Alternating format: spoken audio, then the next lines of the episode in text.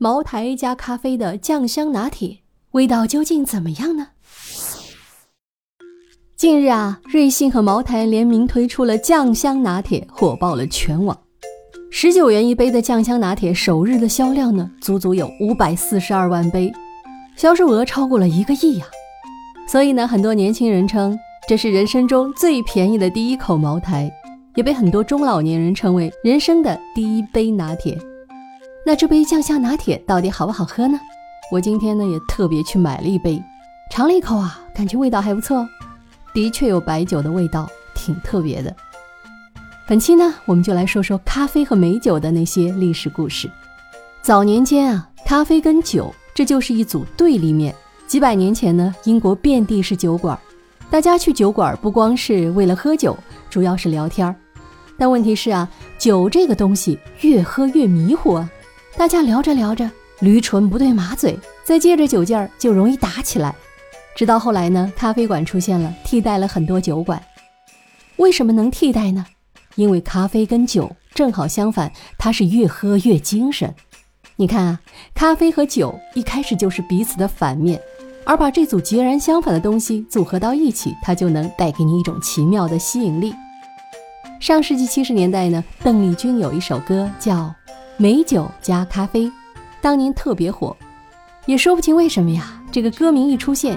人们就会被这个反差感吸引，就像歌词里唱的：“我只要美酒加咖啡，一杯又一杯。”我要美酒加咖啡，一杯再一杯。公元六世纪啊，一个埃塞俄比亚的牧羊人发现自己家的山羊经常晚上睡不着，还会跳舞。观察了一段时间之后呢？他发现啊，山羊跳舞的现象是在吃了一种红色浆果之后才会发生。随后呢，好奇的牧羊人摘下了这种红色果实，带到了当地的清真寺里去寻找答案。就这样，咖啡进入了人类的食谱。还有一个传说，咖啡的盛行与一个名叫奥马尔的也门人有很大关系。公元十三世纪，犯了错的这个叫奥马尔的人被流放到了非洲。流放期结束后呢，他摘了些非洲漫山遍野的咖啡果带回了也门，开始了种植。此后啊，咖啡从也门一直向北蔓延，到了十五世纪，咖啡传遍了阿拉伯半岛，并跟随横跨亚欧大陆两洲的土耳其奥斯曼帝国的扩张脚步，进入了欧洲的伊斯兰教区、埃及等地方。同一时期呢，处于明成祖时期的中国，也在发达的造船业的支撑下。派出郑和远航西太平洋和印度洋，探索更广大的世界版图。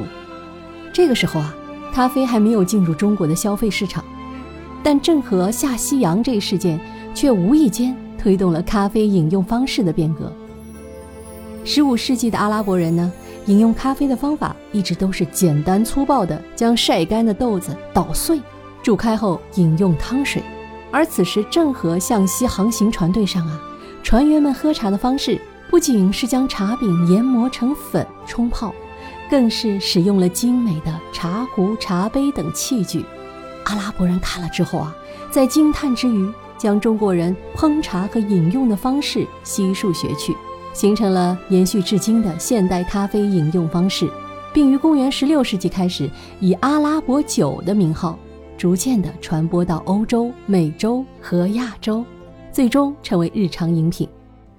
看呐，在那个时候，咖啡还被称为酒呢。咖啡第一次以中文的形式出现在中国，是在林则徐编译的《四周志》里。咖啡作为消费品进入中国内地，是在一八三六年前后。当时呢，在繁华的通商口岸广州，欧洲商旅却找不到咖啡馆。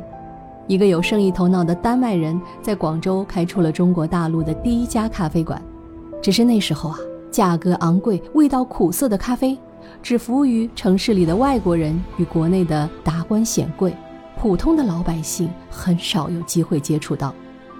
咖啡作为一种农作物进入中国，已经到了1904年。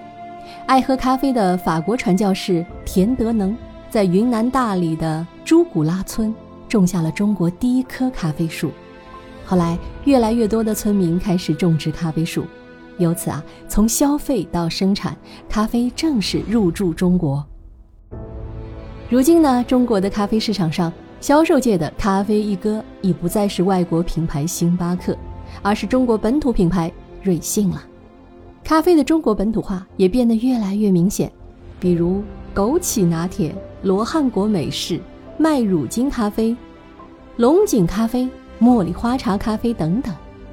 中国本土咖啡品牌的开拓者，瑞幸咖啡，它作为国内最大的连锁咖啡品牌呢，打破了西方咖啡品牌称霸的格局，开启了中国本土咖啡的平价消费时代。